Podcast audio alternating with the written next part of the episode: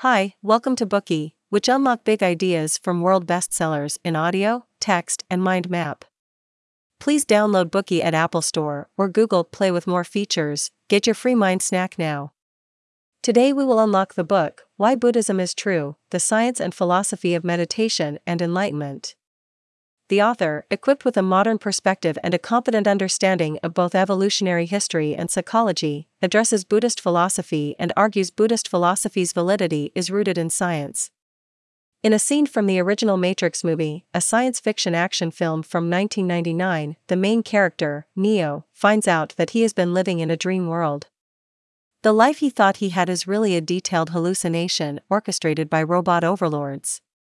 He encounters Morpheus, the leader of a rebellion against the overlords. Morpheus explains to Neo that the dream world is a prison for enslaved people, known as the Matrix. He says that he cannot convey the totality of the Matrix. The only means to experience the full picture is to see it for himself. Morpheus offers Neo two pills. One is blue, and the other is red. Swallowing the blue pill will return Neo to his dream world, but taking the red pill will allow him to be free of his literal constraints and loosen his mental bonds. Neo takes the red pill, determining to search for the truth and embrace personal freedom.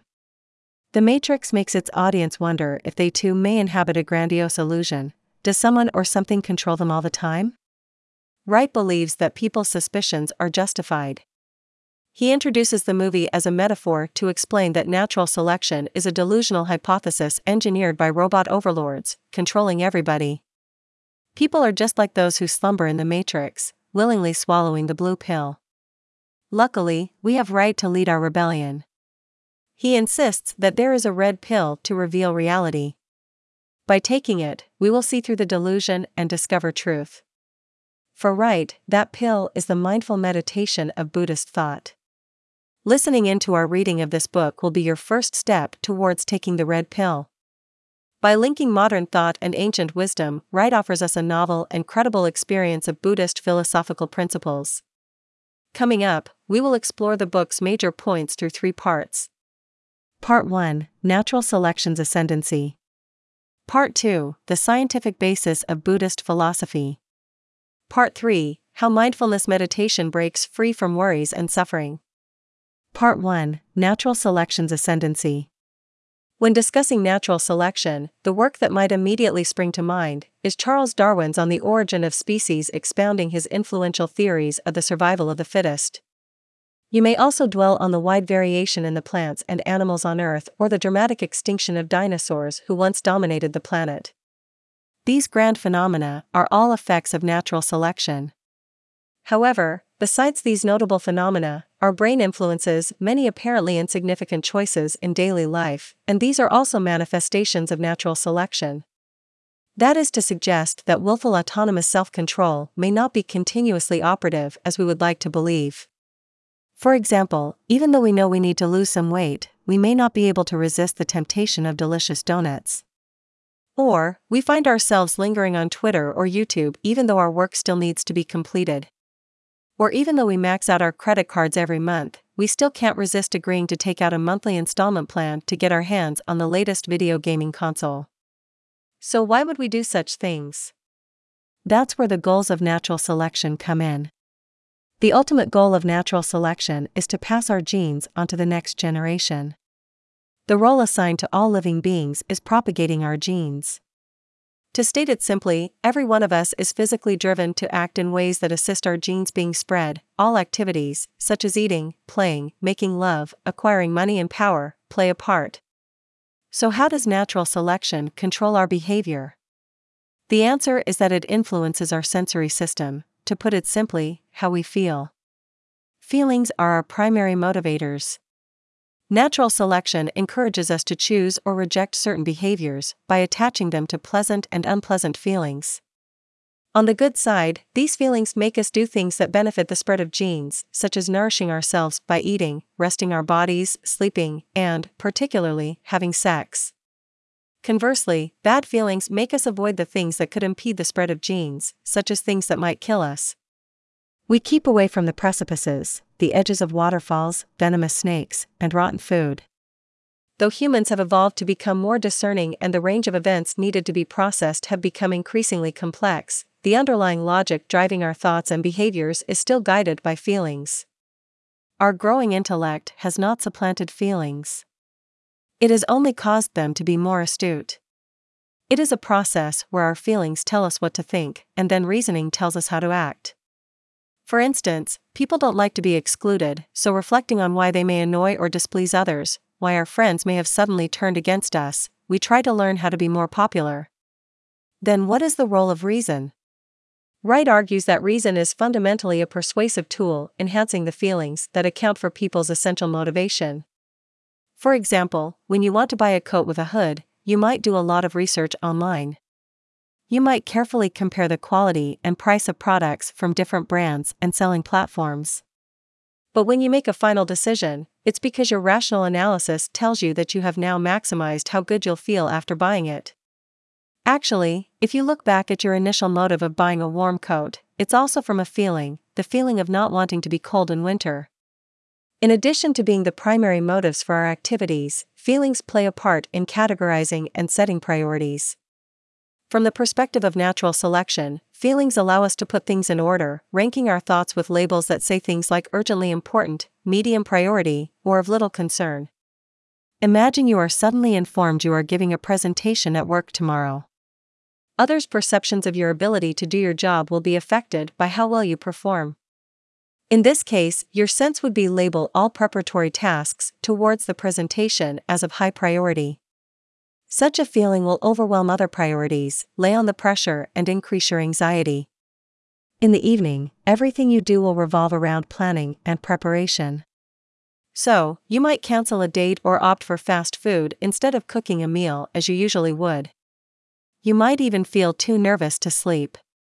However, if you were given several weeks to prepare for the presentation, your feelings would then label it a low priority. For the time being, there would be no point in feeling too nervous. Since feelings give us primary motives and affect judgments, they appear to be incredibly important. However, feelings sometimes affect us negatively, driving us to do things that seem beneficial in the moment but are actually harmful in the long run. On such occasions, the Buddha says our feelings are false, illusory. Wright provides us with a personal example. He is a fan of donuts. If he could, he would eat them for breakfast, lunch, and dinner. But Wright knows that donuts only give him a temporary hit, only momentarily satisfying his desire. His cravings and the positive feelings he associates with sating his appetite for donuts are simple illusions. Donuts do not actually do his body any good. Wright's experience with donuts begs the question why does natural selection sanction such an effect? Shouldn't our feelings guide us to choose what is good for our health so that we can live and procreate longer? Well, in theory, yes, but in the process of evolution, what was good for us in the past may now have become less advantageous. Imagine this. In ancient times, our ancestors had limited access to sugar, except for occasionally finding honey or enjoying the sweetness of ripe fruit. Therefore, natural selection matched good feelings with sweet tastes, thus encouraging us to eat more sweet. In that past era, the good feeling was a true advantage. However, it's too easy to get sweets and eat too much of them in modern society, and overconsumption of sugar will hurt our bodies. So now, the love for sweet things that drives us to eat them has become false and ineffective. Those good feelings associated with loving sweets have become bad illusions. On top of our feelings guiding our decisions, natural selection implants other notions intended to benefit the spread of our genes. An example of another sort is when you have the sense that you are exceptional, thinking, my interests are unique, and I should act in my own interest. In particular, I need to take good care of my body, rather than take care of others who I don't know, so that it will be my genes that are passed on to future generations. Evidence that everybody considers themselves especially privileged above others is found in all sorts of mundane activities. When you are hailing a cab and notice someone nearby wants one too, you might raise your arm higher to ensure that you attract the taxi. You might do this subconsciously, even if you have time to spare, and see that the other person looks like they are in a desperate hurry. Like the idea of being special, another human universal is that people tend to attribute a precious inner essence to objects and events. On this subject, Wright cites Paul Bloom, a Canadian psychologist. In his book, How Pleasure Works, Bloom says that people are essentialists by nature and organize essences into categories of the exotic and the ordinary. We attribute an exotic essence to particular items. They are often associated with historical or significant events, important people, or hold some unique personal significance. For example, a tape measure, formerly the property of U.S. President John F. Kennedy, was brought for $48,875. The buyer apparently believed that this tape measure was imbued with a special presidential essence. But if the buyer were told that it was a mistake and the tape measure belonged to an ordinary carpenter, its essence would immediately evaporate. Compared to the particularity of highly charged exotic essences, ordinary essences are the mild emotions we attach to everyday things. An ordinary essence lacks a compelling force and may be hardly noticeable. For example, if we walk past a house, we may comment that it's a pretty house, an ugly house, or an unusual house. Or when we read an article, we may say it's an interesting article, an important article, or a trivial article. In these cases, the emphasis remains that it is just a house or just an article. The things have essences, but they are weak, just sufficient to bestow a descriptive adjective. Okay, now let's quickly recap the first part. We learned that ensuring genes are passed on is the primary goal of natural selection. To this end, we become controlled by our feelings and the illusions that feelings generate. Natural selection implants all sorts of ideas in our minds, discreetly influencing our thinking and actions, intended to bolster our vitality, thereby benefiting the spread of our genes. Our being born was an advantage of these processes, and, through our lives, we strive to produce more of the same gene pool. Today we are just sharing limited content.